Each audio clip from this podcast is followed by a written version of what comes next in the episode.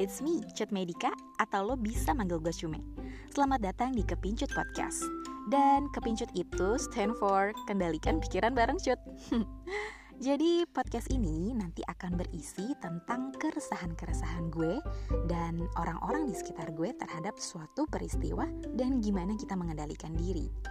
Karena buat gue, dengan mengendalikan pikiran dan perasaan, maka kita bisa mendapatkan insight baru dari sebuah peristiwa. Semoga podcast ini bisa bermanfaat ya.